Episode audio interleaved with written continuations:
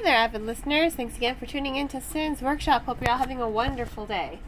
So, today we're ta- going to be talking about What Big Teeth You Have by uh, Rosa Rose, actually. Um, Sabado. Uh, they are a non binary author, and this is their debut. So, I have I have mixed feelings about this book. Um, I think as a debut, it certainly is interesting, but what gets me, you know, what kind of, I guess, bothers me is how the story unfolds. Now, this is, I guess you can get from, guess from the title, you know, it is similar to a werewolf story, you know Red Riding Hood classic line, What Big Teeth You Have, right? And Eleanor, she, her family are a bunch of werewolves. There is no disputing that. They are werewolves. They shift. And I do like how the author alludes to their shifting whenever. It starts with their teeth, maybe just their claws come out. Sometimes they just act very animalistic I did like that. I did ultimately like the progression of the story as well, especially once her grandmère enters into the story. I thought from that point forward, the really the story did get very interesting, and it did have a lot of Addams Family vibes. However, it was crazy, it was kooky, it was mysterious, but the story itself lacked um, a certain bit of charm that I was expecting when I was reading this story. It is dark, it is sinister, it is mysterious. There are a lot of unanswered questions that do come to resolve themselves by the end of the story, and that's what really keeps the story interesting. Because for me, I wasn't reading the story for the characters at after a point, um, and I want to talk about that in a second.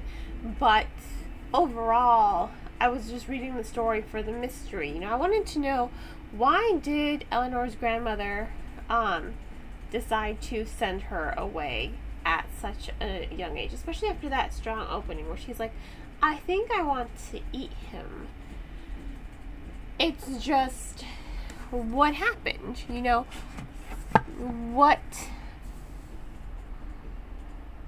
was this the moment that her that her grandmother decided she's too dangerous, but why would that make a difference when you consider the fact that everyone in her family is a werewolf, pretty much? So, why did her grandmother send her away? And then you're kind of unraveling why Eleanor ran away from her boarding school to go back home to her estranged family that she never heard from.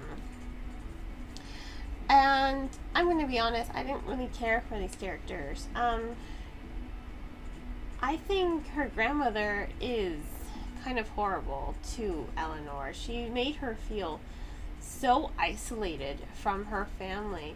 She created this bridge between her and her family so that when she came back home, she didn't fit in at all.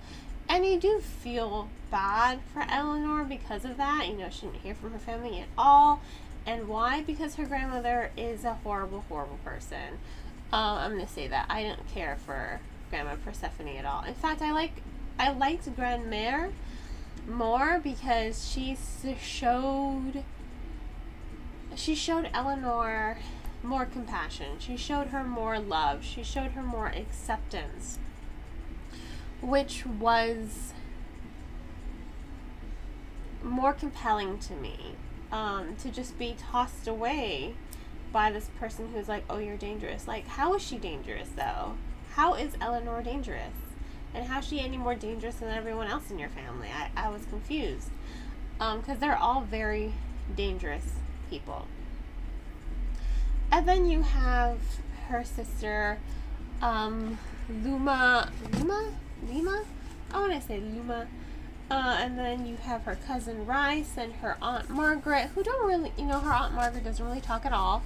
Um, her aunt Margaret doesn't say anything to her at all. And then you have Rice, who's kind of a bully, and her her older sister is also a bully. You have her father, who she realizes just kind of hates her.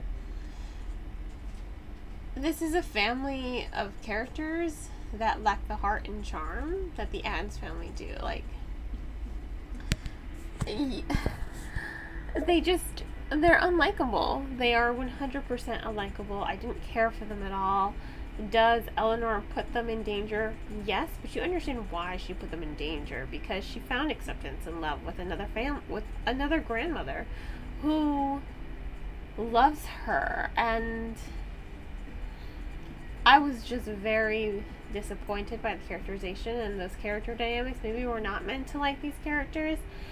I guess so. I've read books where you know, you love to hate the characters, but you love to hate them in a compelling way. This was not a compelling way. Uh, these characters weren't compelling. They, for me, they lacked substance. Um, they just lacked heart. They lacked understanding. I get it. They're wolves. They're supposed to be animalistic, but wolves always protect their pack, generally speaking. Um, so I really did find this story hard to get into. Also, I felt like it dragged. Um, I really do think that there's a way. So, okay, here's the thing. I was reading the book and I'm seeing that the author is, you know, showing, not telling. But as I'm reading it, it feels like they're tell they're telling instead of showing. Um, and it was just so a lot of exposition. Maybe that's why I got that vibe because there was so much exposition in the storytelling and it really drowned out the, the story. Now I understand the exposition, I understand the author's um, reasoning for it because she's trying to showcase, you know, past events and Eleanor and how Eleanor feels so isolated from her family. So there's a lot going on in these scenes. It's not like it's just exposition for the sake of exposition. They it does serve a point. I just think it could have been done in a better, more concise way and still gotten the same point across. That being said, um, you know, ultimately it was interesting. It was an interesting story. I did ultimately enjoy reading it, but only because of the story and only because of the mystery, not because of the characters. I couldn't stand the characters. I could care less for the characters. I thought they were all pretty loathsome. Um, didn't like them at all, to be perfectly honest. But you know, it is worth a read because it is a really interesting story the progression of it is interesting. The development of it is interesting. I just was not sold on that characterization. Um, so I have to give What Big Teeth three out of five stars. It wasn't terrible. Again, I finished the book at least. It just took me longer than I wanted to to finish the book. I wish it I had read it. I wish I had been able to read it quicker than I wanted than what was allowed to me. um, but you know, again, it was interesting overall. So I do think it's at least worth picking up. If you can't get past that first chapter, not including the prologue, I do think the prologue is a really good start to the story. I think the the beginning, that prologue is excellent. I think the epilogue is excellent. It's just everything in between that just I was intrigued but bored at the same time. So I have to give it three out of five stars. Uh, so if you want to go ahead and purchase this book, I do recommend purchasing it from your local bookseller. If you want to go ahead, if you're on the fence, you know, just check out the book from your local library.